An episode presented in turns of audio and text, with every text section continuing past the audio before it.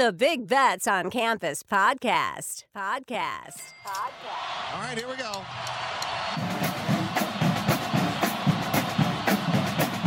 15,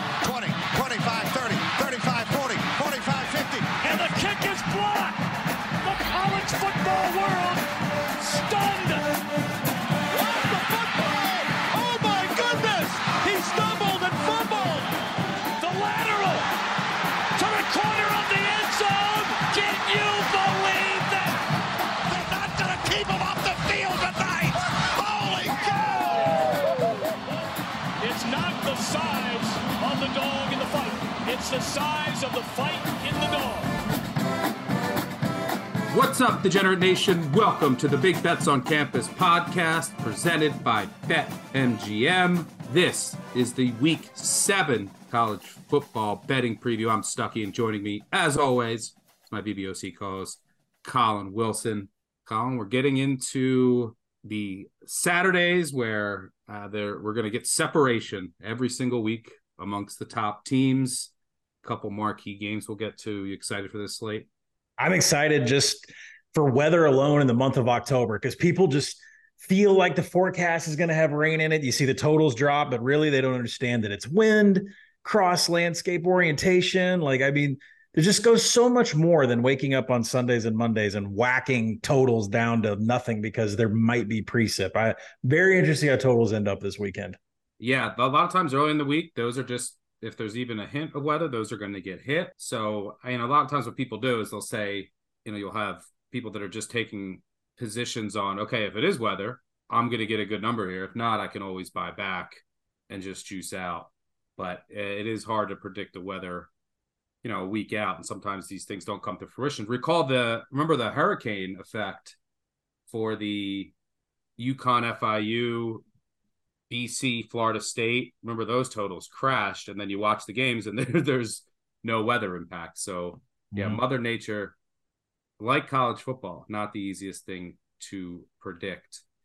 Before we get into our three marquee matchups, just want to remind everyone that the BBOC podcast is presented by BetMGM. Use bonus code ACTION when signing up to get up to $1,500 paid back in bonus bets if your first bet loses for new users in Arizona, Colorado, Illinois, Indiana, Iowa, Kentucky, Louisiana, Maryland, Massachusetts, Michigan, New Jersey, Ohio, Pennsylvania, Tennessee, Virginia, West Virginia, and Wyoming. Terms and conditions apply. Must be 21 or older. Gambling problem? Call 1 800 Gambler. All right, let's get into our three marquee games, and then we're going to get to, I think, eight rapid fire. I have a ton of trash and then we'll obviously cover Friday Night Lights, our favorite overdogs and underdogs at the end of the show, as always. Hangovers, sleepers, and the dreaded sandwich spot. Is it time to look ahead or look away? Let's start off in the SEC in a matchup between Texas A&M and Tennessee. Tennessee is a, I think they're now a three-point favorite. Over under is sitting at 55 and a half. Interesting thing about this game is Tennessee at home, electric crowd. They have the fourth longest home streak in the nation, and Texas A&M, the road has not treated them kindly of late. Think they've lost like 14 to 15 against ranked opponents on the road. The last road one came against, I believe, Missouri in 2021. True road game. So Tennessee's obviously going to have a hyped crowd here. The spot favors the Vols because you have Tennessee coming off a bye, coming here fresh. They, you know, they got some guys back. I think they might get their starting cornerback. They got Cooper Mays back at center. Defensive tackle came back against South Carolina as well and got, I think, you know, 10 to 15 snaps. So they're getting healthier on along the offensive line and on defense. And meanwhile, Texas A&M is coming off a just a heartbreaking loss to Alabama in a game that they just fumbled the bag. I mean, Alabama was trying to give them the game, they wouldn't take it. Jimbo Fisher terrible calls, and that pretty much puts them out of the SEC race uh, because of that straight up loss to Alabama. And now they have two losses on the year. So how do they bounce back here? That is a major question from a matchup perspective. You know, Tennessee looks a lot different than last year. They are a heavy, heavy run team. and they've had a lot of success doing it with a three-headed monster of Wright, Small, and Sampson, who are all averaging over six yards per carry. And now you got Mays back at center. So they they really want to run a lot. Defense looks improved, but they really haven't faced many competent offenses this year. Even against UTSA, they were facing their backup quarterback. The run defense looks legit. It was pretty good last year. If you take away a 75 yard run against South Carolina, they had like 26 carries for 70 yards. Florida, despite the win, really didn't do that much on the ground. There, I still have some questions in the Tennessee secondary. So from a matchup perspective, this actually sets up well for Texas A&M, in my opinion, because they've been great against the run. Their run defense has been phenomenal, and that's what Tennessee wants to do. You can attack their secondary, but now no Bru McCoy in that receiving corps that lost two receivers to the NFL. And Joe Milton, unlike Jalen Milroe, who has elite numbers throwing the deep ball, he's just eight of 30 on balls thrown 20 plus yards downfield. So can he really exploit the Texas A&M defense? On the other side of the ball, it's all about can Texas A&M and Texas A&M starting to get more pressure too. Uh, Durkin is blitzing more, but the other side of the ball, can Texas A&M? I don't think they're gonna be able to run the ball much against this Tennessee D, but I think there's gonna be opportunities in the passing game as long as Max Johnson has enough time. Texas A&M offensive line has been a problem. Tennessee's getting decent amount of pressure, even if it's not against the toughest schedule. The other thing I worry about too is neither of these teams have been great finishing drives. Texas A&M's moving the ball up and down the field, but their run game's been bad, so they haven't really been punching in the end zone. Unfortunately for me, they uh, for us last week they couldn't get in from the one yard line to cover that game. Tennessee also, despite a really good run game, hasn't been great finishing drives. So ultimately, when I look at this game, uh, I think that Texas A&M has solid matchup advantages on both sides of the ball, but the spot really favors Tennessee. Can Texas A&M come out here with a focused effort on the road uh, in a hostile environment, pick up the win? What do you see here? We should just blindly be playing spots, right? I mean, it is a part of the handicap, but I cannot get over how much I do not like this Tennessee team. Just a massive difference in strength of schedule here. Texas A&M at 12, Tennessee at 104th you know, there, there. You mentioned all of the advantages that there are for Texas A&M in here, but you know, unlike Bama, Tennessee does have a top ten havoc allowed rank, meaning they don't let a lot of teams get behind the line of scrimmage. They don't have a lot of interceptions, a lot of PBUs. They don't make a lot of mistakes. But I go back, like the schedule that they faced is just so soft. So you have to ask: Is Texas A&M going to get as many freebies when it comes to field position, creating havoc that they did against Alabama? Tennessee rolled South Carolina and UTSA for three possessions, but I, somehow they rank 125th in pass explosives. You couldn't have told me preseason that no matter how good or bad Joe Milton was, the Tennessee was going to be 125th in pass explosives. Uh, and that's how you beat A and M.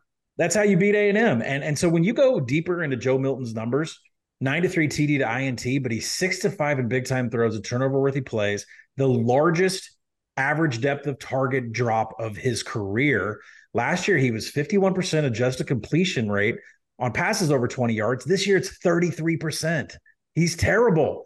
Milton, he likes quarters. He likes cover three. He has a high success rate. The efficiency really drops off when he goes up against cover one. Texas A&M is pretty good in all three. They do run cover one. They run cover three quarters. So I believe they'll probably run more cover one because that is what's given Milton so many problems. But I can't get over the fact that the schedule that this Tennessee team has had on offense, they're 95th in quality drives and 61st in finishing drives. Those were cupcakes. Those were just walks in the park. Now, to your right, Texas A&M is struggling to score themselves. Jimbo's overriding fourth and one calls, red zone calls. Jimbo taking control of the wheel over Petrino is what's really caused some of these numbers to happen. I project this game at two. I bought Texas A&M at four on open. I would buy them again at three. I'm going to ignore the spot because I have so many problems with Tennessee's offense. I mean, if you're not throwing deep and you're trying to be this grounded pound, that's just not who you are, volunteers. And Texas A&M plays right into what Texas A&M wants to do. So I'm going to be with the Aggies. Hopefully, they rebound off the Bama loss, and maybe Jimbo will just swallow all his papers and let Petrino call the full game. Because of the spot, I mean, I'm not too far off this line. I do like the matchup for A&M. It, it really comes down to do they come out here fired up. So because of that, I, I'm gonna I'm probably gonna have A&M in a round robin as a small dog, and I actually like the under at over 55. Yeah, this Tennessee offense is not the same as it's been, and I still think they're, you know, the market is pricing this Tennessee offense as having some explosive passing attack, but it's not there. The accuracy isn't there for Milton. They want to run the ball. A&M can defend the run, and A&M's having trouble in the red zone, and they can't really run. I think there's gonna be a lot of field goals in this game. Like I think that both teams can will be able to have some success moving the ball, but I think they're both going to continue struggling to finish drives. So uh, I think that this the under has a bit of value. I'm going to be on that small. That's Texas A&M's whole. That's Texas A&M's whole season. Thirteenth in offensive quality drives. They get down the field, but when they get into scoring position, they're vanilla. All right, we're going to head to the Pac-12, where Washington will host Oregon. Washington is a three-point favorite here, over under 67 and a half. You recall last year, a thriller was 37-34 Washington won in Eugene. Bo Nix got hurt in that game for a stretch, which really cost Oregon, and Washington capitalized late. It's Washington has a couple. Both teams are coming off of a bye, so we'll see what tricks they have up their sleeves and schematic changes. Will Washington has some more more injury concerns than Oregon? We will see if Asa Turner, their safety's back. McMillan, their wide receiver. Adun- Odunze also got banged up the end of last game and then they're they're really good defensive tackle Tuli, who I think they need. Uh, he's worth monitoring as well. We'll see if Washington get those guys back. You do have Road Bo Nix here, which you always have to bring up, where historically he just hasn't been as great in his career than when he's playing at home. When I look at this game just from afar, I think the line is pretty close to right. I've had these teams pretty equal, and then you throw in home field advantage. But when I still have questions, I have more questions about the Washington defense than I do the Oregon defense. And if you watch Oregon this year, they're getting a pass rush, which was lacking last year, and they just have better overall personnel to run what Lanning wants to run. They're they're now more multiple. They're more com- they're running more complex stuff in his scheme. He has two weeks to prepare for this so, you know, I don't think Washington's going to have much success running the ball. I think Oregon can throw off the timing. This Washington offense is all about timing. I think they can throw off the timing a bit. And what I think this game ultimately comes down to, I think Oregon's going to win. Now, trusting Road Bo Nix is tough, but what I think this game comes down to is I do think Oregon has an advantage in the trench when they're on offense with their offensive line. I think they're going to be able to run the ball. And this game's going to, the margins are going to be thin, but all of the third and fourth and shorts, I think Oregon's going to get. Washington's really struggled to stop those, and Oregon has the advantage up front, and they can rely on their ground game to convert those. Whereas Washington will have to be more reliant on throwing the ball on those third and fourth downs. And I think Oregon will force, you know, get some pressure, maybe force a couple key incompletions. Additionally, I think Oregon might have just a few more successful trips in the red zone as far as converting those trips into sevens than Washington because Washington's going to move. They can move the ball up and down the field. When they have space to operate, they're very difficult to defend.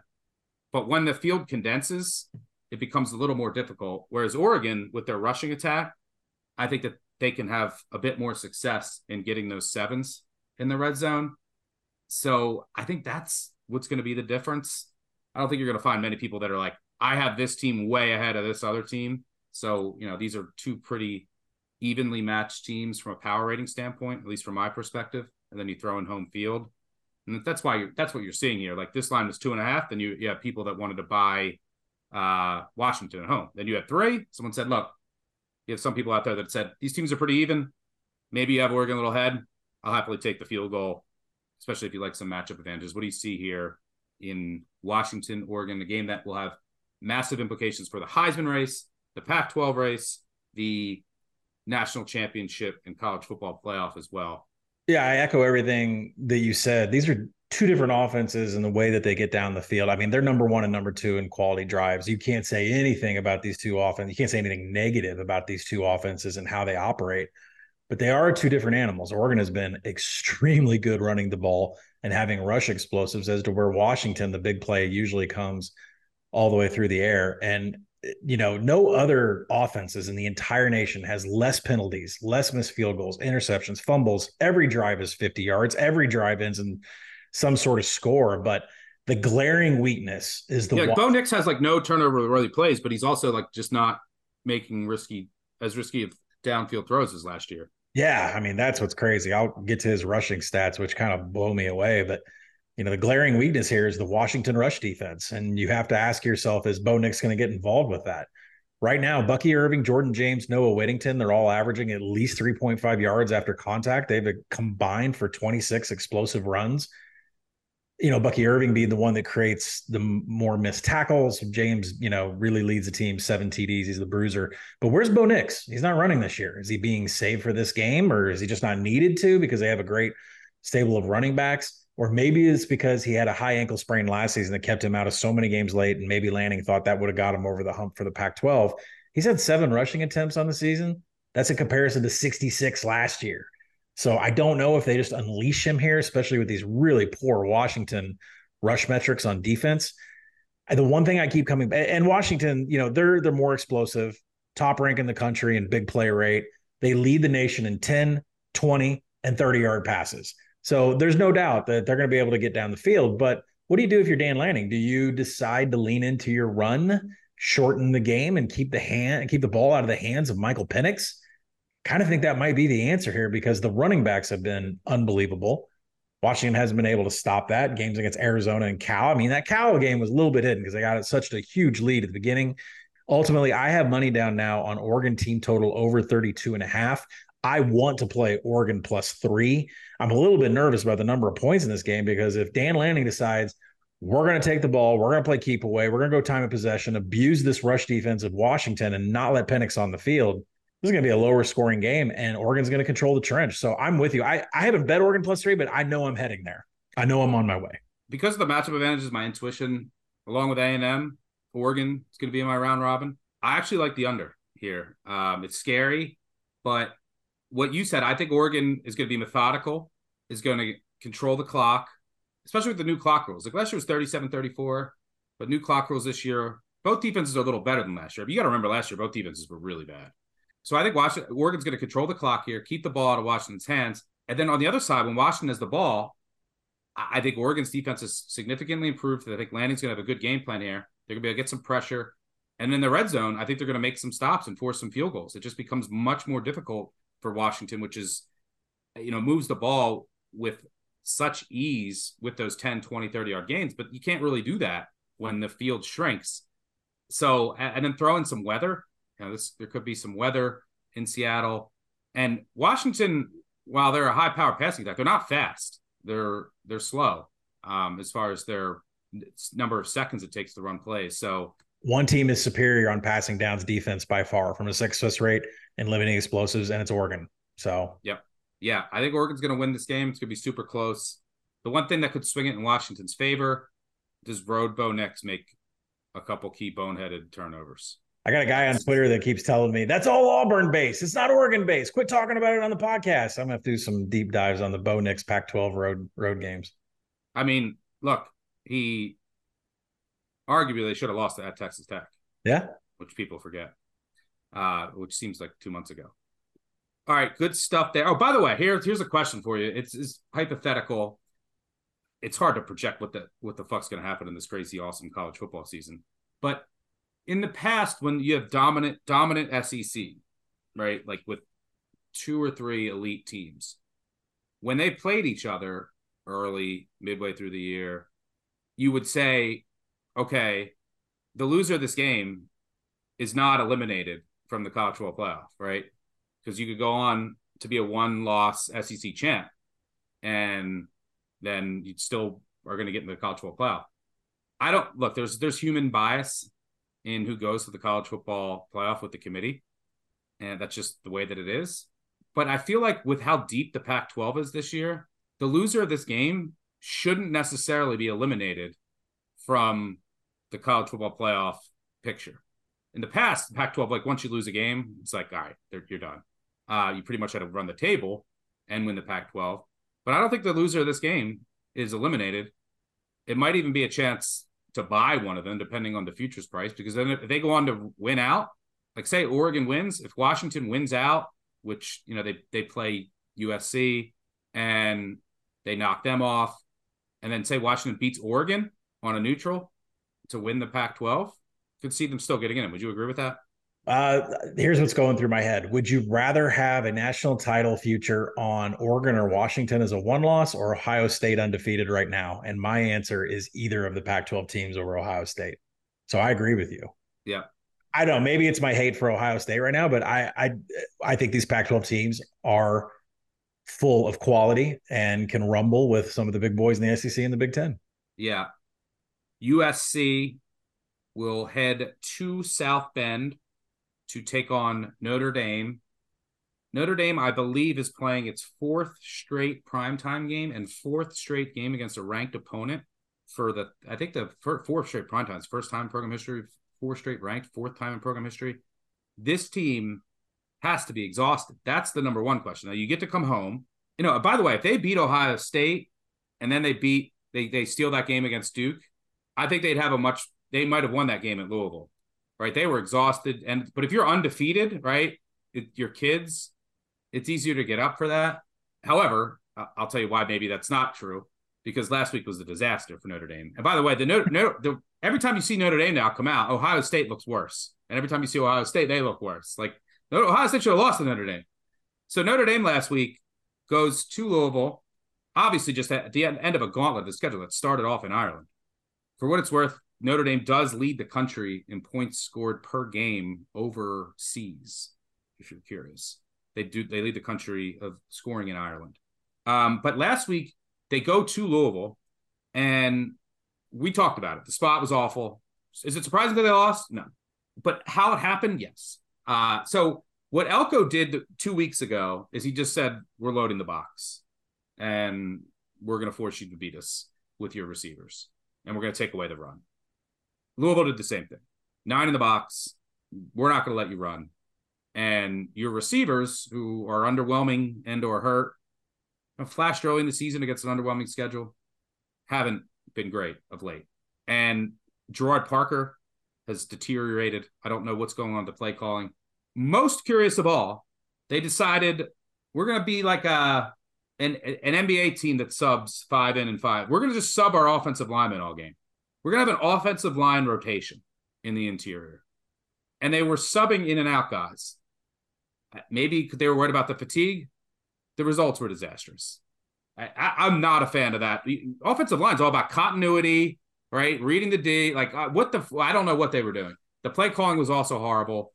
They didn't adjust at all to what Louisville was doing and what Duke did the week before, and it led to five turnovers and a loss.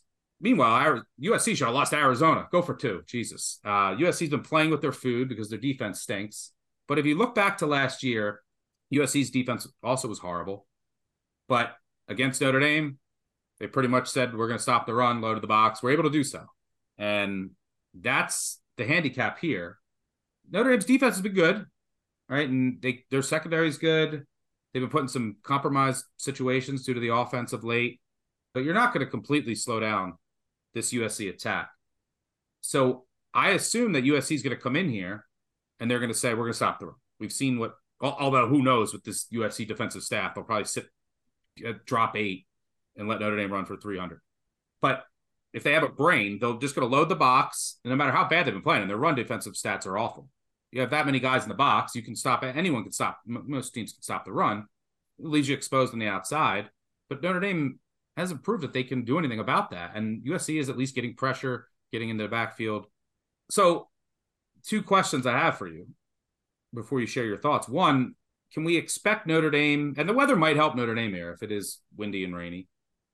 Can we expect Notre Dame, or should we expect Notre Dame to be up for this game after this stretch? Like, are they just going to be so fatigued? Like, it is at home against USC, but are they going to, and they've been wearing down in the second halves of games. And then, two, can we expect USC, like they did last year, to just take away this Notre Dame rush attack, which, if you do, seems to just completely hamper the Irish offense? What do you see here? Notre Dame's a three, two, yeah, two and a half, three point favorite here for what it's worth.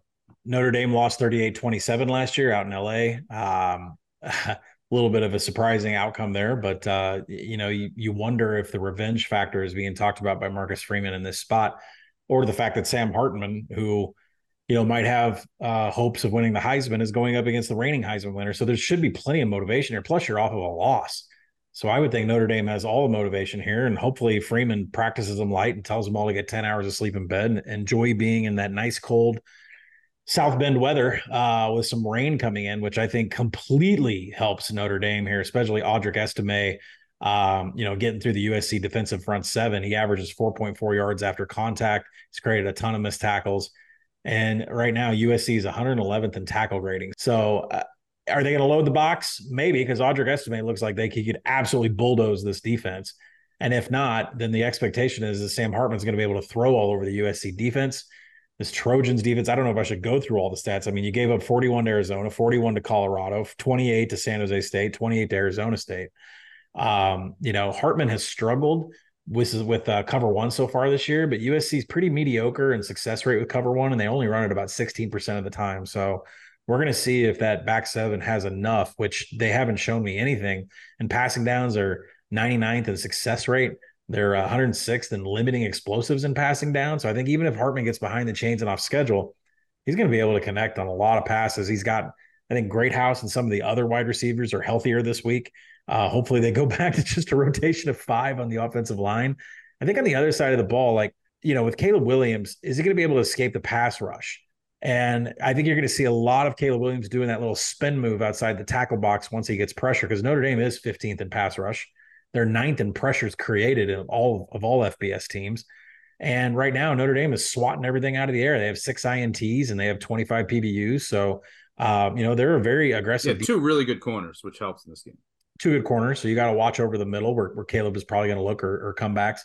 And, you know, Notre Dame lives in cover one about 41% of the time.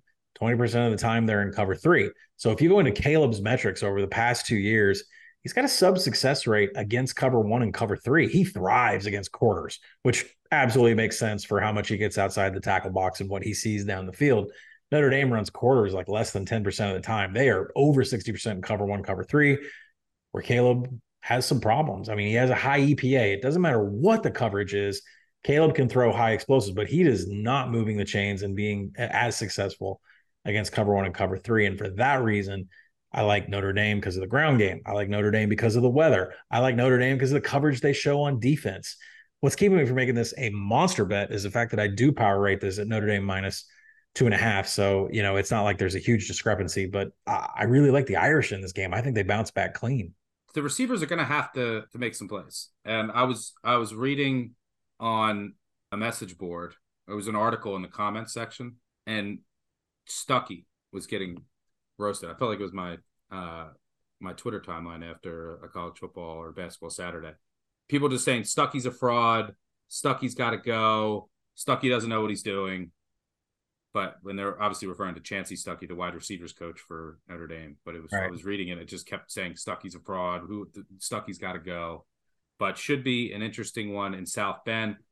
So before we move on, Stuck, we're brought to you today by Manscaped, who's taken a step up from Halloween to bring your face the cleanest shave it's ever seen. So this season, no need to toil and trouble. Manscaped's all-new Handyman is the best way to get rid of that stubble. Featuring a compact design and next-gen skin-safe technology, the Handyman was designed to give you that smooth finish without the mess of a traditional shave. Get the sweetest treat this Halloween by going to manscaped.com and use code BBOC for 20% off plus free shipping. Halloween costumes might take effort, but beard grooming doesn't need to with the handyman. Get 20% off free shipping and the code BBOC at manscaped.com. That's 20% off with free shipping at manscaped.com. Use code BBOC. For a look as sweet as candy, get yourself the handyman from Manscaped. All right, let's move on to a little rapid fire. Let's hit, we're going to hit on eight games. Rapid fire. Let's start in the ACC. Syracuse off of uh, two straight losses, two straight blowout losses to Clemson and North Carolina. They sit now at four and two on the season. They head to Florida State, who is now five and zero oh on the season. They have host Duke next. Johnny Wilson is questionable, their star receiver, who left last week's game with an injury. Can Syracuse bounce back here? Is this a buy low spot on the Orange, who just haven't fared well when they've stepped up in class so far this season. They're catching 17 and a half in Tallahassee, noon Eastern on ABC. See anything here? Yeah, I took 18 on open with Syracuse because I made the number 12. I'm sorry, 13. I made it Florida State minus 13. I took it because Garrett Shrader is going to be healthy. And I just thought that this was a complete overreaction to what happened to Syracuse the previous week. And now I'm starting to wonder after some comments from Dino Babers made on Monday, I think I might have made the wrong decision here because all he could talk about is we have no depth. We have no depth. Got this happens to Syracuse every year. Every, yep. I've got it right here, ready to go. I mean, the Orange got crushed last two weeks, 71 to 21 you know, I mean, when you look at what UNC did, nine explosive passes, only 10 of their 45 run attempts were stuffed. When I started deep diving this on Monday, Syracuse didn't have a single explosive or methodical drive against UNC. You go the week before, they didn't have a single explosive or methodical drive against Clemson. Uh, and the defense just completely fell off the table against UNC. When you go into the history of Syracuse, they are what we call what a walking corpse. Huge history of breaking down here. Dino started 6 and 0 last year, lost five straight. In 2021, they lost six of their final eight games. In 2020, they lost their final eight games. I mean, there's this monster history of second half, just complete, absolute failure going on by Syracuse. So, you know, I made the bet. FSU struggles to stop explosive runs. That all comes down to Garrett Shrader. Uh, he has more explosive runs than LeQuint Allen. Um, he's made he's created 10 more missed tackles. He averages more than four yards after contact. Shrader in this game last year did not do very well. He had a fumble in this game, six of 17 passing. I have been living for the last four days after making this opening bet, thinking I probably made a mistake here. I think I need to cover it up because Syracuse is a sinking ship once this thing gets to October. Miami at North Carolina, staying in the ACC. This is all about, to me, the. There's two questions here. One that, that I think we'll get the answer to early on in the game one, how real is the North Carolina defensive improvement? You know, just if you look, first of all, it was hard not to improve from last year. They were so bad. And they just helped Syracuse to seven. You know, Pitt got the 24 on them. Minnesota, who can't score on anybody. who cares? South Carolina, you know, they played well out of pass rush in that game. But App State, you know, put up 34 and 500 yards of offense. So I think that some of the numbers might be a bit phony. Drake Maye, obviously one of the best quarterbacks in the country, who also got Tez Walker back at receiver last week. Uh, so we'll see how real. You know, I don't think anything, anyone's saying that this UNC defense is really good, but they're definitely improved. How much? Still unsure there. The other question we'll have answered is how, how will Miami bounce back? They obvi- they lost one of the most heartbreaking games that I can ever remember. The game's in in the bag. All you got to do is take a knee, and you don't, and then you give up a big pass and a bomb and lose at the bell in a game that you were basically on the sidelines, being like, "All right, we're on to Carolina, we're undefeated," just emotionally. And then you know you have all these kids crying after. How does Mario Cristobal keep the locker room intact, keep them focused, and have them show up for this road game? That's what makes this tough for me. Um, I'll probably have Miami in a round robin because if they do show up, I think this number has some value on Miami, which has looked good. I think they'll be able to run the ball here to set up the pass. Van Dyke had some bad throws last week, but he still had a, a pretty good year overall and has looked a lot better in this offense. And I think the Miami defense has more talent. So I'll probably throw them in a round robin because there's also a chance like if they just don't show up and they're flat, they could get run out here. And then their season just goes into a tailspin. And for what it's worth, when we lost money on that game against Stanford, when he did the same exact fucking thing and they fumbled when they just could have taken a knee, what happened to that Oregon team? The next week they beat a ranked Cal team. So they did bounce. Cristobal was able to right the ship, which, you know, sample size of one, but uh, that's all we have to go off of. So, yeah, I have a lot of questions about Miami's, you know, just psychological state and still trying to figure out how much improved this UNC defense is. It's improved. I don't think it's drastically improved, but I think this number's gotten a little bit too high because of what happened to Miami last week.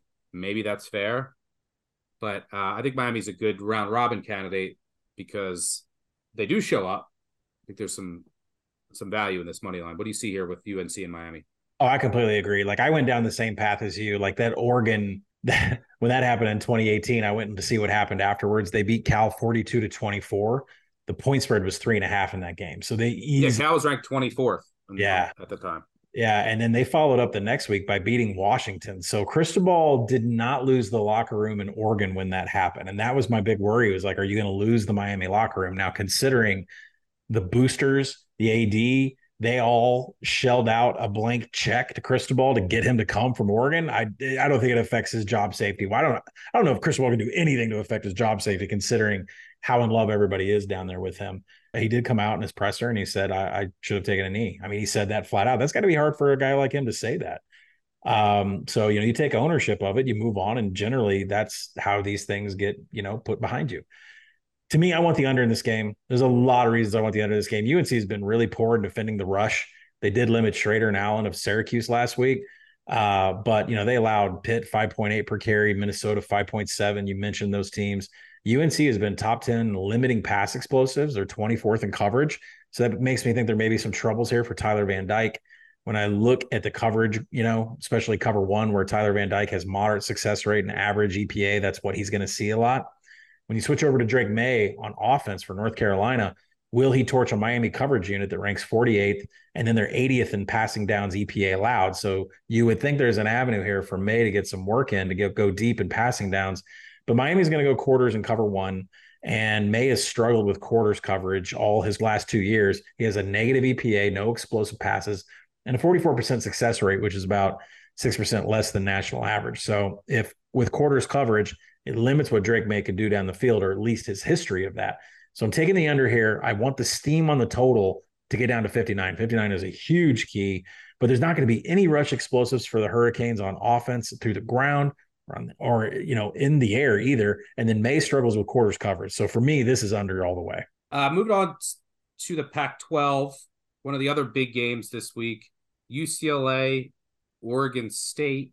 We'll see if Dante Moore on the road didn't go too well at UCLA. DJU had his best game throwing the ball last week.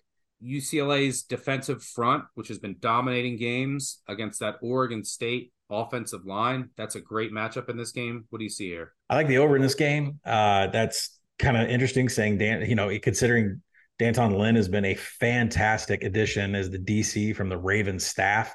Uh, he does a 4 2 5 4 3. He mixes in one of the heavy splits numbers in college football. And Laiatu Latu has 28 pressures and 18 hurries. Uh, safety Jalen Davies has four PBUs. So the defense is doing their part. But, you know, all of a sudden, DJU is, we, we knew he was going to be successful and explosive on offense running the ball with Damien Martinez and Deshaun Fenwick. But where did these pass explosives come from? So we're going to see if DJU can replicate that. He destroys cover three. UCLA runs half and half, cover one, cover three. So we'll see if DJU has the explosives again uh, against UCLA secondary. I suspect they're probably not going to run cover three, but opponents are creating explosives on the ground against Oregon State at a massive rate. Beavers are outside the top 100 in tackling, defensive rushing success rate. They allow 19 first downs a game. So you can be methodical and you can be explosive against this Oregon State defense. I project 63. I like the over. DJU, if he gets to see cover three, he'll have some success in the air. And Dante Moore, I mean, I get it. Everybody's focused on the INTs and the pick sixes, and he looks like a completely green freshman in those. But if you go into the advanced numbers, he's got 15 big time throws and only six turnover worthy plays. It just so happens to be the mistakes he made are like leading off Sports Center, and everybody's getting their eyeballs on that. He's actually been pretty good. Uh, so I be, I'm you know believing that UCLA is going to have a lot of explosives here. They can keep away, and that Washington State score was phony. UCLA should have won they that. Should have won by thirty. Yeah, absolutely. So I like UCLA in this game, and I love the over. Yeah, I was impressed. The question I had going into that game was the UCLA pass defense. They really haven't played a pass passing offense with the pulse, and they completely shut down Cam Ward, who was completely lost so that was a, a nice feather in the cap for the UCLA D, which we knew their front and their run D has been really good, and that's that's how that's where everything starts for Oregon State. Mm-hmm. Uh, moving on to the SEC, this is the Disappointment Bowl in my backyard in Lexington, Kentucky. Kentucky two two and a half point favorite over under 50 and a half will host Missouri. Both teams went into last weekend undefeated on the season. Missouri took on LSU in a home hype spot. Kentucky traveled down to Athens to take on the number one team in the country. And both now entered this weekend, no longer undefeated. part of this, I think, comes down to who's going to bounce back mentally. And I just, I also just don't love this matchup for Kentucky because you can't really run on Missouri. You got to attack them downfield, and Leary is too inconsistent early on. You saw it against Georgia, missed the wide open touchdown. You just can't do that in these games against good teams. You can get away with it early in the season, but uh, that's what would worry me here because you can't just line up and rely on Ray Davis in this game. And Kentucky's secondary has some holes that Brady Cook and Burden can potentially exploit. What do you see here? Exactly, exactly what you just said. I mean, Kentucky is still number one in rush explosives, despite not recording a single 12 yard gain on Georgia. Was a little bit shocked by that. And this should be a complete ground game. It looks like in your backyard, you're going to get about a 40% chance of precip. I see at least 10 mile an hour sustained winds and gusts up to 20. But if you look at Commonwealth Stadium, it goes at Kroger Field, it goes across, uh, not really from end zone to end zone. So that should affect some kicking uh, if you're into the total here. But I just think this is a Missouri play all the way. Brady Cook, despite what happened at the end of that game and LSU covering, Brady Cook had four big time throws and three turnover worthy plays. It's just everybody remembers that last crushing to the spread uh, pick six that happened. But there are advantages for Missouri here uh, in their passing attack from a success rate and from an EPA perspective. Cook has just destroyed quarters and cover three. The numbers come down against cover one, and Kentucky plays 60% in quarters and cover three. So they never play in cover one. So that means that Brady Cook is going to see coverage that he likes to get downfield on. And when you talk about Kentucky being all rush explosives, Ray Davis, 15 to 59 against Georgia. And then they had to rely on Devin Leary, 10 to 26, two TDs. In this game, you're right. Missouri the defense excels on stopping the run. Seventh in stuff rate, 12th in rushing success rate. They limited Jayden Daniels. Like, I mean, that's it's not easy to do. So, uh, you know, so I'm going to take Missouri here in a bounce back spot. They're going to contain Kentucky's explosive running. Uh, and I think, you know, Cook is going to be able to cook because of the coverage that he's going to see. It's what he favors the most. Staying in the SEC, Auburn at LSU. LSU and down to an 11 and a half point favorite at home over under sitting at 60. Auburn comes off of a bye here after giving Georgia a fight two Saturdays ago. LSU, meanwhile, comes off of that game against Missouri. I, I sort of, from a spot perspective, like LSU, what do they have left in the tank? There could be some fatigue here against an Auburn team coming off the bye. You know, they, they had that game against Arkansas, it finishes 34 31. The next week they play Mississippi, and again it's 55-49. Last week it's 42-39 in the final minute. Like these are just back and forth games that go right down to the final seconds, three weeks in a row. And now you're playing another SEC opponent, and this time one that's coming off the bye. So yep. from a spot perspective, this favors Auburn. There's no difference between this and what Notre Dame went into Louisville last week. Yep. So the question is, can Auburn's offense which is extremely limited through the air. We'll see if Freeze. I'm sure there'll be some improvement, some new wrinkles after the bye. He's uh, an amazing schemer. He's two weeks to prepare for this game. Can Auburn's offense do what every other offense does against LSU, uh, even though they're pretty one dimensional, and score at will? Because if they do, then especially with the spot, then obviously fading this LSU team as a double digit favorite looks enticing. What do you see here? Yeah, I, I, mean, this is a huge spot. I think I'm going to bet Auburn here as we're podcasting about it. Uh, it's a game that I make at 10. You have to wonder how many games in a row LSU could just show. Well, their defense hasn't showed up at all. This is the seventh game in a row the LSU offense. Yeah, their defense should be rested. They haven't even done anything. I think the first question is because I mean, I've actually had a lot of texts and DMs about this. Is the overtraining going to continue? LSU has been over every single week. And I wonder if this is fine because I make it 60 which is about where we're at in the market. But Auburn's primary attack is the rush with Jarquez Hunter and Brian Battie. Yeah, this is an under team versus an over team. Something's got to give. Yeah, something's got to give. And if you think that Auburn's going to cover, then you're going to take an under here. But man, is that a scary proposition. So I'm going to veer off and just say I'm going to take Auburn here. LSU's 110. High correlation in both. Like yeah. Auburn can't cover, probably can't cover win this game if it's if LSU's in in the 40s. Yeah one thing that you're looking at with Auburn, like another reason why you'd like the under is that there's no explosives. They're 76th in rush EPA, they're 117th in pass EPA. It doesn't matter if it's Payton Thorne or Robbie Ashford, they're just not getting huge plays in there. And you have to ask, is Jayden Daniels going to overcome a great Auburn secondary? I talked about that with Georgia a couple weeks ago. It was a big factor into why we wanted to be on the Auburn side. And you know, Jayden Daniels destroys quarters, cover one and cover three. Auburn lives in quarters and cover three. So we're going to see if those great corners that Auburn has, if they're going to be able to live up here and keep Jayden Daniels when he goes into passing downs, because Auburn should be able to throw a little bit of a wrench in that zone read rushing uh that, that run type that LSU likes to likes to do. So uh, I, I do like Auburn here. I lean Auburn based on uh, you know what LSU's D has done, which is absolutely nothing. Their quality drives and finishing drives rank is 124th in the nation, bottom 10, and in allowing teams getting down the field and putting points up on the board. So I, I think this is a great spot. Freeze has multiple options about what he wants to do at quarterback. Jarquez Hunter is going to be able to tear through the middle of this LSU defense. Give me Auburn. All right, let's move to the Mountain West, where Air Force will host Wyoming. 10 and a half point favorites over under down to 42.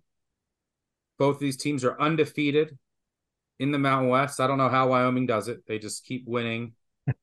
this but this is no longer in Laradice. I mean, what? They beat Fresno last week.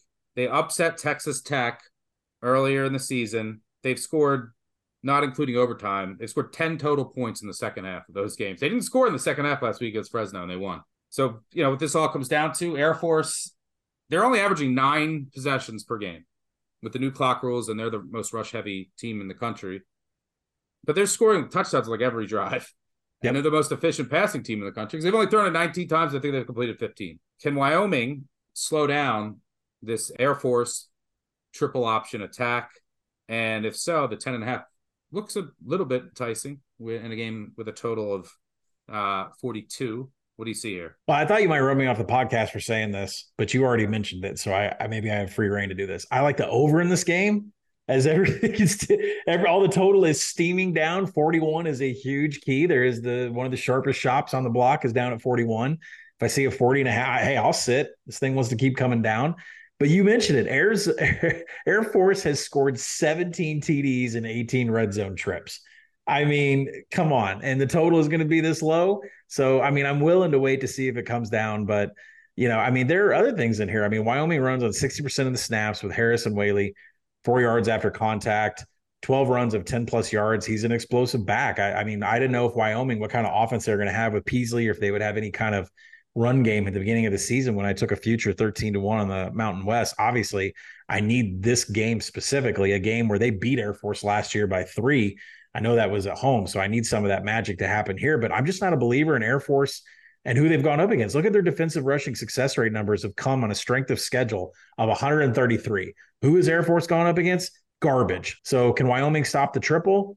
Not sure about that. I mean, they're 89th in stuff rate and uh, you know, 96th in the line yard. So the but they do have a strength of schedule of 30. They have played a much tougher schedule. So I do like Wyoming in this game, but I'm going to veer off. I'm going to take it over as this thing steams down. I cannot get over how Air Force is just a machine in the red zone, scoring touchdowns and not ever settling for field goals. By the way, something to, to watch is uh Harrison Waylee is a monster. He's averaging over seven yards per carry. He is questionable. He's day to day. He got hurt with like a minute to go. Bohl says he's hopeful. So that's something to watch for Wyoming with their star back who's averaging over seven yards per rush.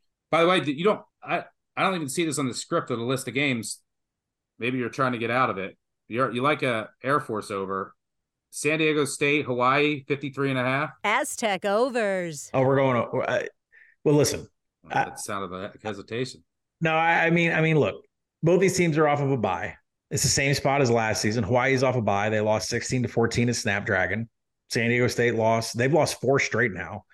Uh, Jalen Mayden's got more 10 plus yard runs than anybody else on the roster, all of the running backs combined. And Hawaii's D is 97th in, in, in rushing uh, EPA and in success rate. They're 113th in allowing the big play. And, you know, what they do on offense, they've been terrible since we got all those bombs against Vanderbilt. They pass on six. Timmy Chang's got them passing on 65% of snaps. And Schager, you know, he still has some pretty good TD, INT, big time throw, turnover worthy play ratios, but he has been horrific against cover one and cover three, which is what San Diego State plays. San Diego State goes to the island. They cover late at night. I like it through seven. I'm not going to play a total here. I'm going to take San Diego State to cover that six. As a matter of fact, I think I was going to put it in. I'm taking San Diego State minus six. Uh, moving on to the Sun Belt, we got a good one. Noon, ESPN two. James Madison hosting Georgia Southern. Uh, I'm I'm curious to get your thoughts on this game because I haven't seen or talked to anyone in the world that likes Georgia Southern except myself. I even mm-hmm. took a bad number. Now this line's going up to six. James Madison this year, and look, they've been great since coming off the FBS for the past two seasons. They had a miracle comeback against Virginia. They won by one. They beat Troy by two. They beat Utah State on a last minute long touchdown by seven. And they beat South Alabama by one possession. Four wins, all by one possession against FBS teams. Net positive 30 yards. That's it. They could easily have a couple losses on the season. Meanwhile, Georgia Southern, you know, they've had four wins, all by double digits, and a game at Wisconsin that they lost because of six turnovers. Otherwise, they actually it was a dead even game statistically. They actually had four more yards in Wisconsin. But I actually think this is a good matchup for Georgia Southern. Why? James Madison is a really good defensive front, and they're dominant against the run. I think they're only allowing like 1.3 yards per rush, which is the most uh, in the country, the lowest in the country. I think next is 1.8. You can't run on them. Okay. Well, who cares? Georgia Southern does not run ever. All they do is throw. And I think this James Madison team can be attacked in the secondary. We've seen that in a couple games already this year. And on the other side of the ball, James Madison, they have some explosive passing, but they want to run to set up the pass. That's the strength of Georgia Southern's defense is against the run. They have a couple really good defensive linemen. Uh, I think that this game sets up as a potential shootout, just like last year. Last year, in a very similar spot, I think it was right around this time of year. James Madison was undefeated. They went and they played Georgia Southern. The game ended, I think, 45 38. There was 1,300 yards of offense. Uh, I'm in a game that I think it might come down to who has the ball last in a favorable matchup for Georgia Southern. I like the Eagles. Gata. I got my Georgia Southern shirt on. We're going with the Eagles at noon. Do you agree or disagree? I was pretty excited when I got onto the podcast here and we started recording. I saw you in a Georgia Southern t-shirt because this is the side that I wanted. I'll tell you what's going on in the market. Somebody at the mothership who's floating at about 47% this year power rates this at nine. And then a cert and then a tout service put it out. And that thing flew from four up to six. And I just kind of took my hands and was rubbing them together like, give me seven. Give me seven.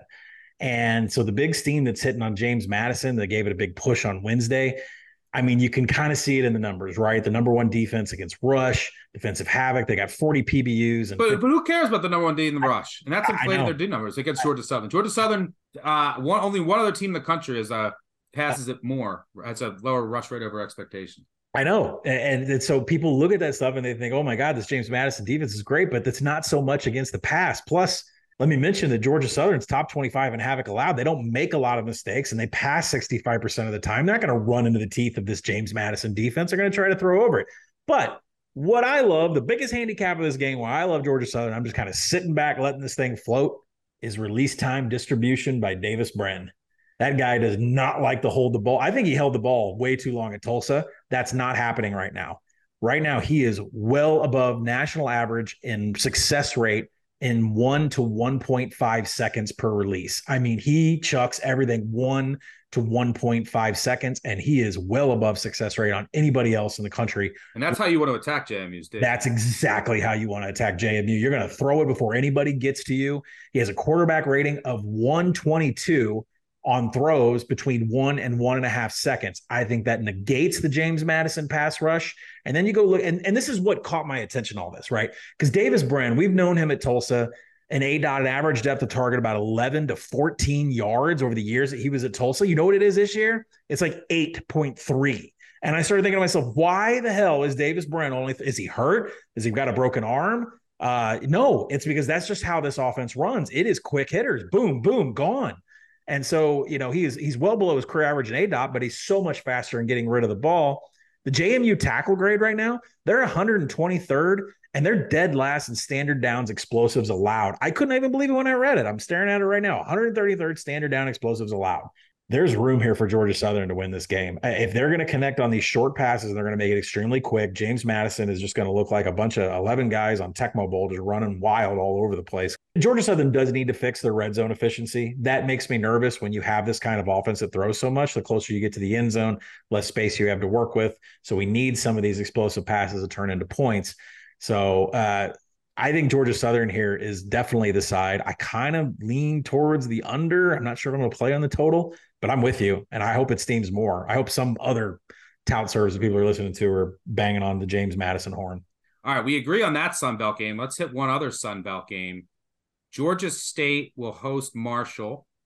I have a Georgia State shirt. I should go put it on. I like Georgia State here. This yeah, is good. I'm on there uh, too. Boy, it's a Sun Belt podcast here. You like Georgia State too? I love Georgia State in this game. Nice. Okay, so I'll make my case first. And for those new listening, we don't we talk zero before the pod. We think the the pod is way better when we come in with just completely separate siloed opinions. This is a bad, horrible spot number one for Marshall. Ready, fourth straight Saturday they're playing, and they've played three hard fought one possession games the last three weeks, including last week in a game against NC State that was crazy all the way down to the end. Georgia State, meanwhile, coming off of a bye, should be much fresher. Uh, so it's a bad spot. And then, by the way, Marshall also plays JMU on I think Wednesday or Thursday. They have a short week playing the undefeated team. So like there's a look ahead factor here. I think Georgia State will come out focused after getting blown out in their last game at home here against the Marshall team in a bad situational spot.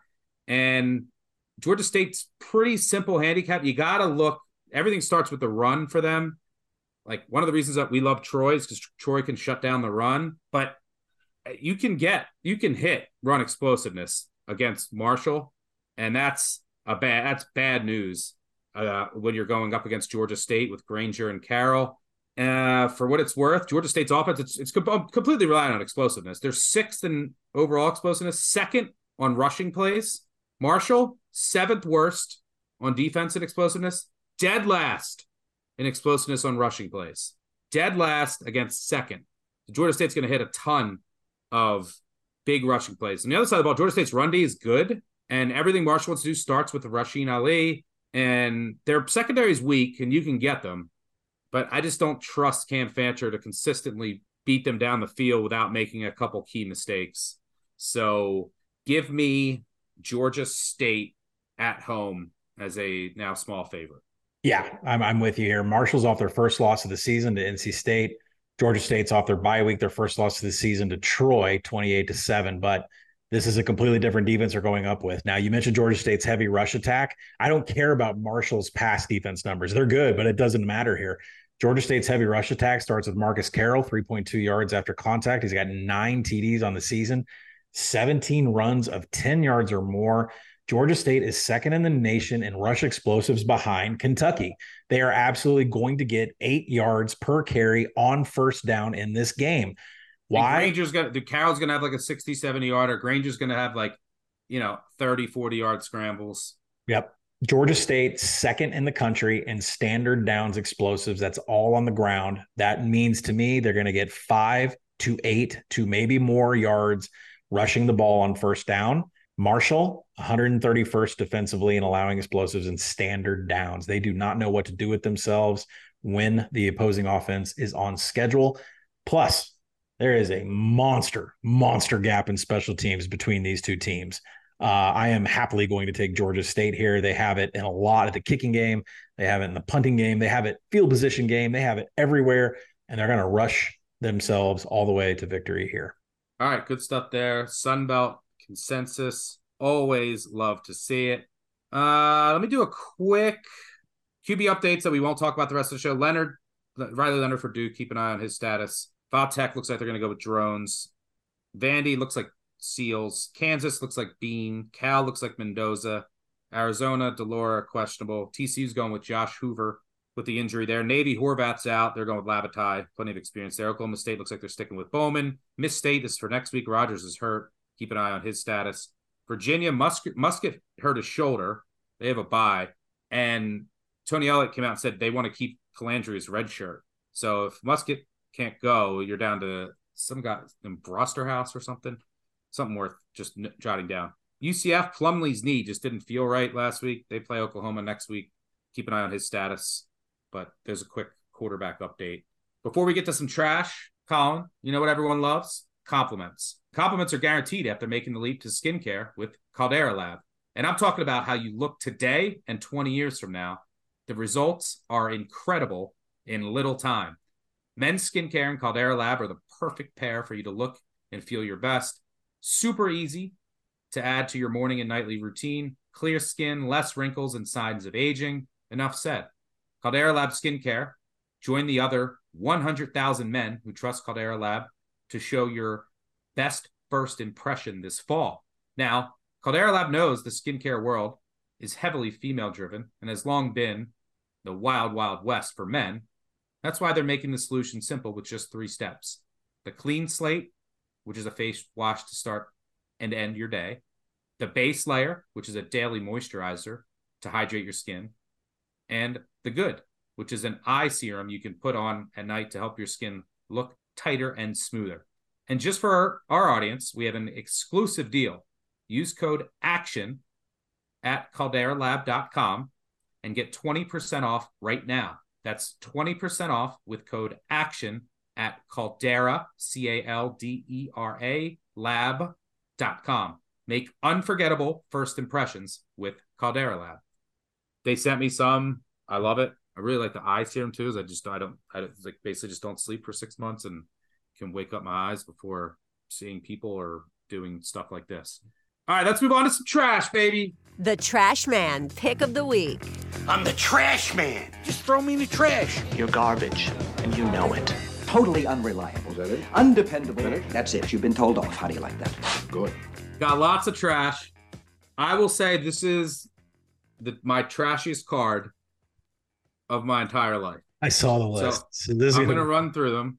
And by the way, I would say this to people out there. I haven't had a bad Saturday, bad losing Saturday in two years. It's going to happen soon. It's coming. I know it. Could be this weekend. And number one, if you can't afford to like go two and 10, you're betting too much. Number two, if you are going to tilt and just be miserable losing by betting on a bunch of horrendous teams, because some of some of these you're gonna it's gonna be awful, right? It's gonna be an awful viewing experience. You're gonna know it's over after the first quarter. You're not comfortable with that, just pick one or two out. You don't have to tail every bet. Um, I've been doing this for two decades. Um, I bet the worst of the worst. I'm a glutton for punishment. It doesn't bother me. I've had an 0 and 18 Saturday before. I've bet on the worst teams that you can ever imagine. Uh, there's a theme here, and the theme that you'll see a lot is I'm fading the top teams in the country that are laying huge numbers that play slow and with the new clock rules make it pretty difficult to cover these big numbers which is why top 5 teams against the spread have struggled in the non-conference this year. So let's start off with Vanderbilt, a team that's 0 and 7 against the spread, plus 31 and a half against Georgia. Yuck. Look, Vanderbilt is is awful. They have an awful defense. The offense is pretty good. Uh, they've been unlucky with turnovers. Looks like Ken Seals is going to get the start, but Vandy, look, they haven't covered yet, but they've been close. Like they've had bad turnover luck. They, they've given up a couple late scores. This is a team that could could score a couple touchdowns. Georgia is slow, methodical, and what have we seen from Georgia all year? They don't care, right? They got up last week. They got up last week for Kentucky. Before that, they didn't cover. They didn't cover a game. So these are two teams that just were burning money. What? Why would Georgia show up here? Why would they not be complacent? Noon kick. There's probably like a thousand people there. They'll be all be Georgia fans in Nashville against a horrendous Vandy team. Um, by the way, last year this this price Georgia was minus 37 at home against Vandy, a historically dominant Georgia team. Now you can get 31 and a half. This is the bottom of the market on Vandy, in my opinion. Uh, they have enough offense to score a couple touchdowns. And it wouldn't even shock me if they cover without scoring. This game ends like 30 to nothing. This line's too high. I'm just trusting that what I've seen all year, Georgia's going to go back to sleep. The next time they have to be woken up, we'll get their best effort. But they showed up for the after they slept walk, called out. How can you not? As at night against an undefeated Kentucky team between the hedges. So what I expect in this game? Look, Georgia could win 55 nothing. But what do I expect in this game? Vandy's up seven nothing, like with eight eight to go in the first quarter. Agree or disagree? What really scares me is that last year's game, Georgia purposely was asleep and hibernating. It was 28 0 at halftime. And they came out in the third quarter and they did everything that they could to just say, we're done with this game. They only scored six points. Then Vanderbilt screwed themselves and helped Georgia score three touchdowns in the fourth quarter. And Kirby Smart was not trying to drive it up. 55 0 was the final score. So I think the question becomes how much havoc allowed is there going to be? How much will they hurt themselves here? This is not the same havoc minded defense that was around last year for Georgia. So I can back you in the fact that I think that this Vanderbilt team is not going to hurt themselves as bad AJ Swann is out. I don't know how much. I, I think it really comes down to how often are you going to spot Georgia field position in your own territory. Um, the number's too high. All right, I get it. The number's too high. I'll give you that. I think I'm going to let you roll with this one. I got a couple on this I want to take. It won't be this one. All right, let's move on. Let's fade uh, another top five undefeated team. Let's go with Indiana, plus 34 at Michigan. Dude, plug your nose. It stinks. Michigan earlier this year, they were favored by 36, 38, and 40 in the non con. They never even scored that many points. They scored 30, 35, and 31. I get that they've scored 40 and 45 the past two weeks. They were gifted points in a lot of those. The new clock rules, the way that Michigan operates, they just get so few possessions. And Indiana, what, what is Indiana going to do? They're going to take away the explosive play.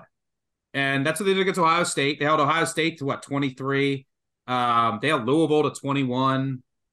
And in games that were just ugly grinders. All, t- all this will take to cover this number. And by the way, Michigan could win 30 nothing. Indiana could not score and cover this game, just like Georgia Vandy. It'll just take like a Michigan pick, a Michigan fumble in the red zone. That's it. And this is a decent spot for Indiana coming off of a bye, two weeks to prepare and you fired your offensive coordinator, Walt Bell, stock up. It can only get better. You're going to yeah. have element of surprise. Your big play wide receiver, I think, is going to come back this week. And, you know, you got Rod Carey's first game calling plays. Michigan doesn't really know what to expect. You also brought in Justin Fuente. I think it's a good offensive mind, bad uh, head coach. So I, think I think Indiana can find a way to get to like seven to ten and I, that's all this will take. Um, as long as they're not, you know, giving Michigan big, uh, you know, pick sixes and, and things of that nature. For what it's worth, and this applies to a lot of these bets, tiny sample size, but ranked favorites of 30 or more this year. I think they were 78% against the spread last year. Six and 13 against the spread against FBS opponents, 31%. And I think that speaks to the clock rules. So this number's too high for me.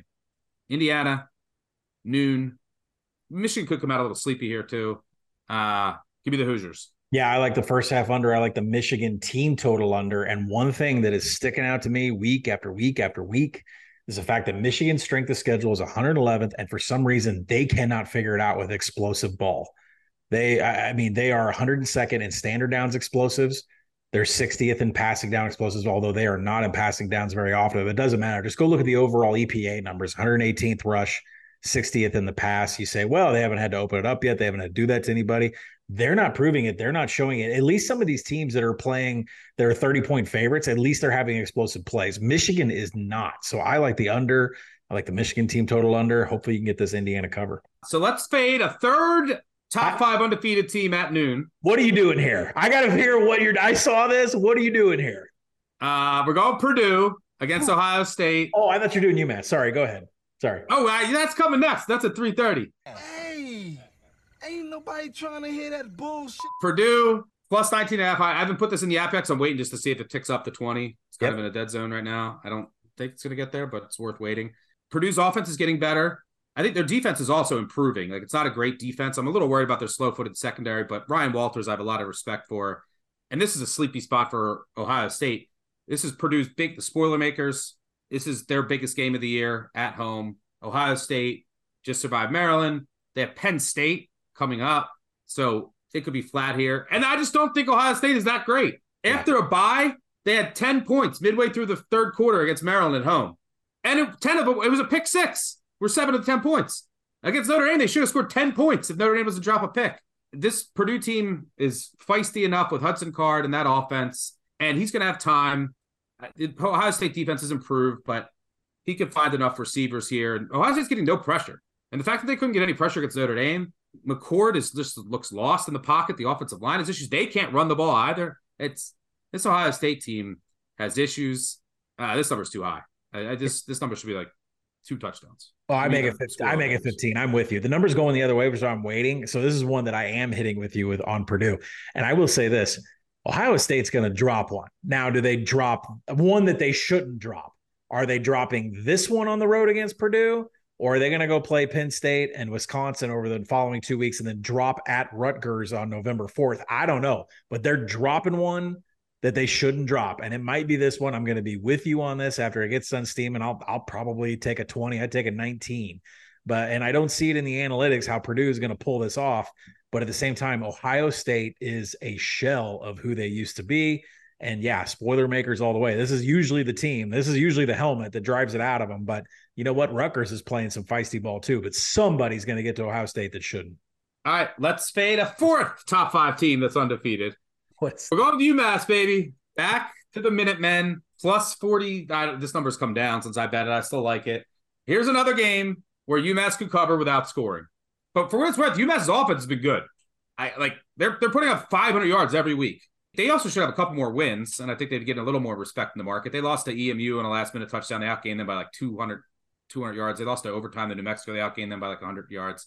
So the offense now that, and they, they've had quarterback injuries too. Phommachanh back. Are they going to do anything against this elite Penn State defense? I don't know. I think they can get a touchdown. And that's all I think it'll take. This Penn State offense, by the way, they have Ohio State next. I know James Franklin will probably do a fake knee with the backup third string punter and throw a Hail Mary, double reverse Hail Mary to cover at the end. But Penn State's offense is the most methodical, boring, and I think they're just not showing anything. Yep. And James Franklin's clip of being asked, like, why aren't you throwing downfield was pretty funny, his response. But they are so bored. Like, they just march down the field. They don't make any mistakes. They take up so much time. So, like, with the new clock rules, such a good chance they win this game like 35 nothing. So this is just is too high for a team. There's no explosiveness right now. I don't know if that's by design or, but they're it, like with the new clock rules in this spot with Ohio State on deck.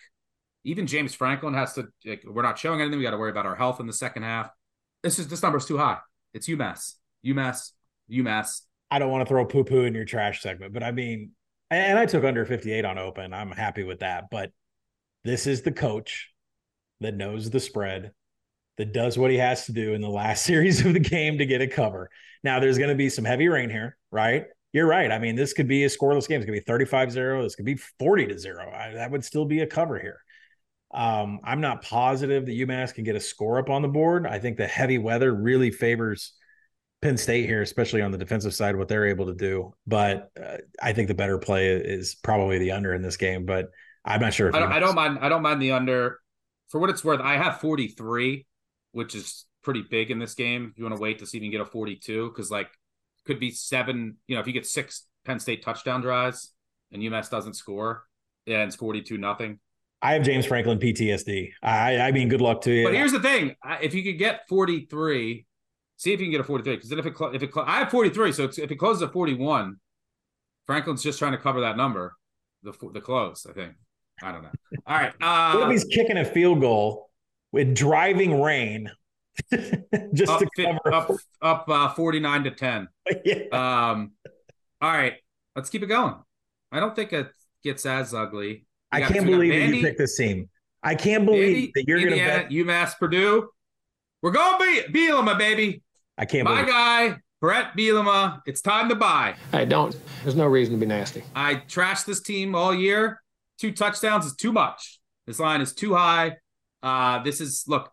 Illinois has running back injuries, but I actually like their young guys. They also they also should get their guards back this week. Bielema, when you want to bet them, you want to bet them as a big dog with the way they want to play. They want to ugly up the game.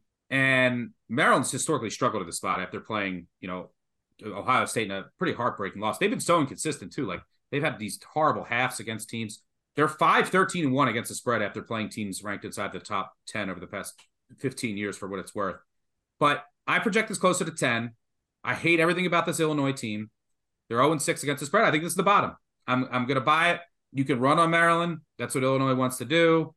And Illinois has been the unluckiest team in the country in terms of field position. I think they're, you know, it's deflating some of its numbers on both sides of the ball. So, yeah, I think this is too high. Buy low spot after Maryland lost that game. Stylistically, this is when you want to back Bert. Illinois also had an extra day of prep and rest. For what it's worth, Bret Bielema, my guy, nine and two against the spread, as an underdog of more than a field goal, covering by over 10 points per game at Illinois. Six and zero on the road. Bert will ugly this up. Illinois will stay within two touchdowns, get its first cover of the year. Uh, Illinois, 113th havoc allowed. They kill themselves all the time. Maryland somehow 16th in havoc allowed. Usually they do that. So I'm going to stay off with you. I've got. Uh, You've been betting Bert all year. Now you're not. No, I mean, come on, come on over to Saturday morning where you see what my record is on the show, and I think I've had Bert twice on there. Like, I mean, it just is not worked out well. I, I'm the Bert. I'm the Bert whisperer. It's time. uh, lastly, we're gonna get this might be the ugliest of them all, and I already have Vandy, Indiana, UMass, Purdue, and Illinois. Pitt. We're going Pitt. Uh, it's time to buy Pitt. This is the spot of this is the spot of the weekend. Oh, that's gross. Uh, off of a bye, taking a Louisville team that just came off an emotional win against Notre Dame. It's a playing a bunch of close games for a while. For what it's worth, Louisville, I, I just what is their body of work? Like you beat Notre Dame in, in the best spot of the season, an exhausted Notre Dame team that decided to shuffle in offensive linemen in and out the whole game and turned it over five times. What is your other body work? You needed a goal line stand to beat Indiana. You uh, beat NC State because Brennan Armstrong, who's now benched, was throwing ducks. By the way, that Indiana team has since fired their offensive coordinator. I, I mean, like this team has not been. You could have lost to Georgia Tech, a team that has since fired the defensive coordinator or demoted him. Like what? What their resume looks uh, awful. This is a this is a team that is. It's they're going to get picked off soon. I know their schedule's easy. Pitt coming off bye made a quarterback change, going with the Penn State transfer. Hard to know what you're going to get, but this is the time to buy Pitt. Narduzzi, this is a classic Narduzzi spot. They they seem to get one of these a year against a ranked team. And Narduzzi's nine and two against the spread with 10 or more days between games, covering by over a touchdown per game for what it's worth. It's time to buy Pitt and fade Louisville. Yeah, I have a 35 to 1 on Louisville, have an undefeated season. I totally expect it to go down right here. I power rate this game at six and a half. So, of course, I think it's too high. I will join you on this one. Uh, we'll call it an emotional and a financial hedge on a ticket that I didn't think would last past Notre Dame. All right, there you have it. The trash. Vandy, Indiana, UMass, Purdue, Illinois, and Pitt. I will either look really smart or really stupid, but I'm used to that, so who cares? All right, uh, but I hope they, I hope, I hope five cash. Let's go five and one.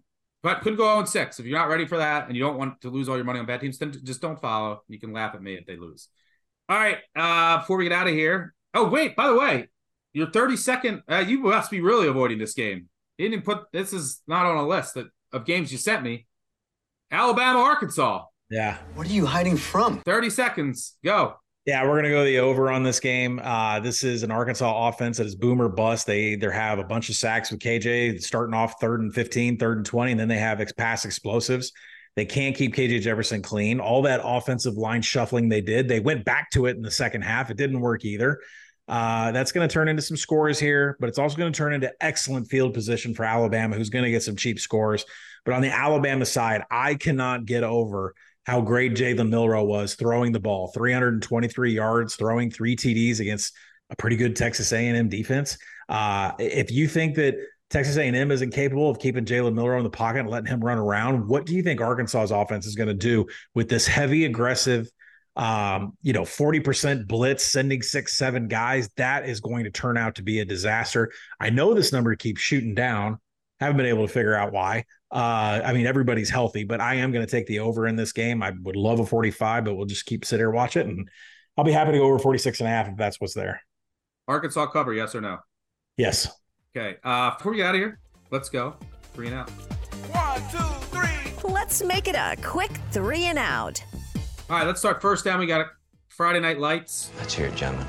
Clear eyes, full hearts. Let's go play some football. Three games here. Tulane at Memphis. Market disagrees with me, but I like Memphis here. Yeah, what's this? Uh, what's this, number doing? Why is this number moving so much? I don't know. No, uh, no one's hurt. Pratt's not hurt. Henigan's not hurt. I, I, don't understand what this move was at all.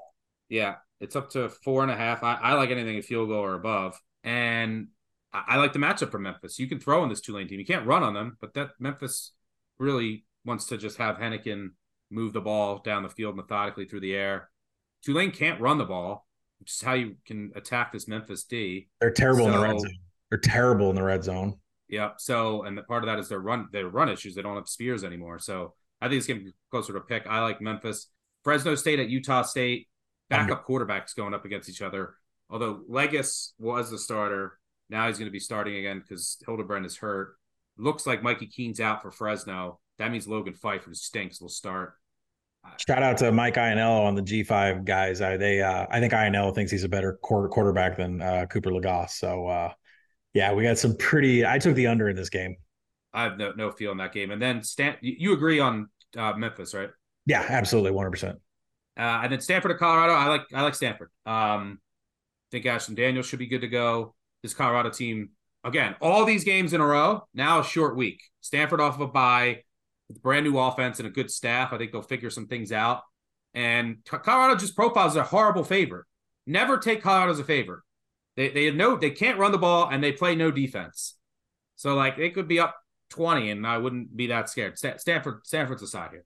Yeah, full write up over at Action Network. I said, tell everybody, let's bet on the under. I bet the under on 59. I'd do it again at 60. Uh, I'll let you guys go read it, but these teams are 114th and 118th in offensive momentum killer rate, which means how many 10 yard penalties, turnovers, sacks.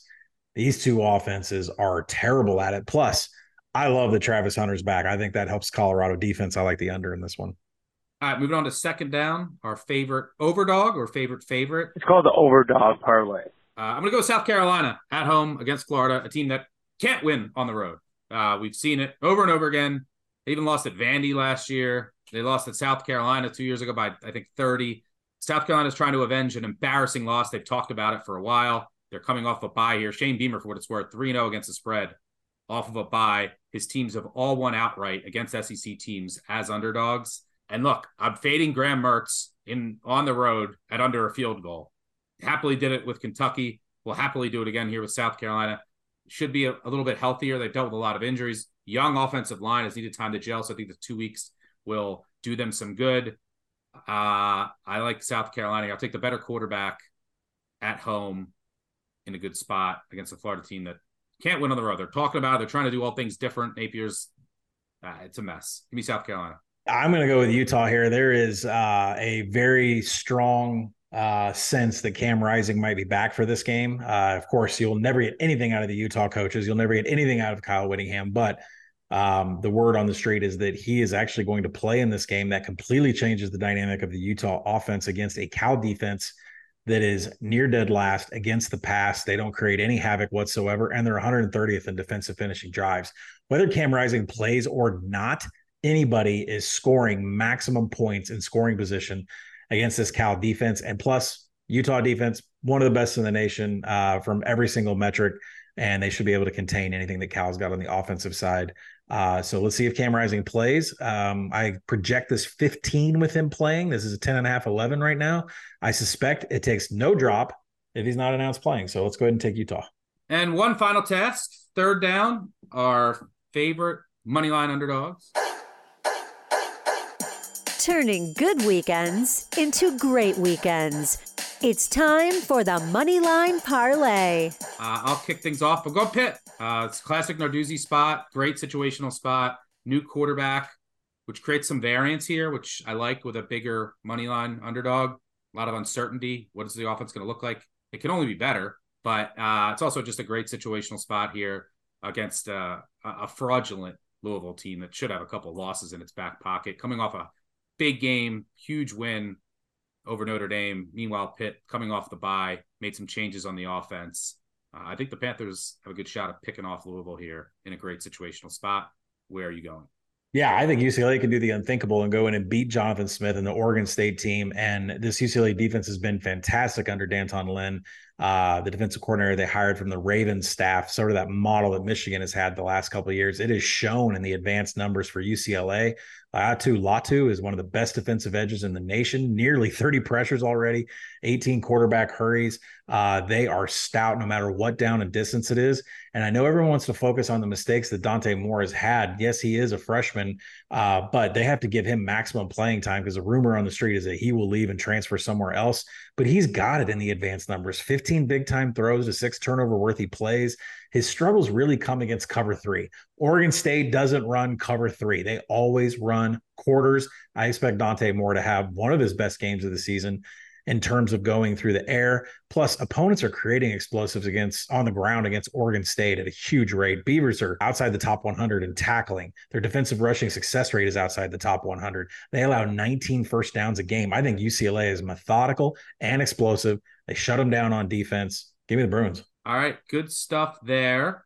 By the way, do a couple giveaways. Kurt Parr, my favorite college football podcast. Leave a five star review. They really help us out. You can say whatever you want. Um, even this guy, Fish seven five zero seven. The guys do their homework on the games, but when they give out picks, take the opposite. I mean, you're not going to find a podcast that's giving out more winners over the past two seasons than this one. So, but by the way, no one else is tracking either. No one else has a no one else has an app that makes that holds you. You know, I I know yeah. that there's other and no one else listens to voicemails getting yelled at for any losing picks. Yeah, no shit. Uh, I will tell you that. But I over the last two years, I've hit about sixty three percent. You're saying that now. I've had some seasons where that would be a warranted comment. Oh, by the um, way, we um, can't delete our plays in the app either. There are other tracking apps where their experts delete their plays. We can't do that. I mean, it's. I mean, what you see in there is legit. Frank Dahl, Collin and Stuckey, you're great. Used to sit out Saturdays because I thought college football was too hard to bet. Finding the show has opened up my weekend. Also came up huge last year during bowl season. Can't tout these guys enough. Cannot wait. Truly valuable service to the Degenerate Nation. Yep, can't wait for bowl season. Always tends to be profitable for the podcast. Uh, MHK Ron, great analysis, really fun to listen to. Best part every Monday. They eat crap for every pick they get wrong. Thank you, MHK Ron. Oh, anyone I'm listening, just reach out to me or our producer Matt Mitchell. We'll get you some gear. Boss three two eight seven. I love it. You guys are always spot on, and it's a fun show. Marlowe eight two zero oh one. Listen to Wednesday's deep dive for the first time. Very good breakdown. Keep it up, guys. Thank you. Reach out. Juice er. I have learned more from Collin and Stuckey in their six years of podcasting. and I have my entire scholastic career, and that includes grad school. These guys have taught me so much. They're must listen. Love that. It really helps us out. Uh, make sure you subscribe, unsubscribe, subscribe, tell a friend, tell an enemy. Also, don't forget with hockey season starting, check out Line Change, Action Network's hockey betting podcast for everything you need to bet the NHL season. Love the crew we have assembled for that. That'll do it for us. We will be back Saturday, 10:30 a.m. Eastern, live for the Week Seven BBOC live show. We'll tweet out that link. It'll be on YouTube and in the app with myself, Collin, and Brett McMurphy. We will then have the recap episode, which will be out by Monday morning. Make sure you leave voicemails. Yell at me for all the trash that gets annihilated. 959 bad beat. Yell whatever you want, and uh, we'll play those back. Then we'll be back next week, week eight. Group of five guys will be back. It's an exciting time of the year. Hope everyone is stays safe, enjoys their weekend, and picks a lot of winners. But enjoy the weekend, and we'll catch y'all later. Cheers. Peace out.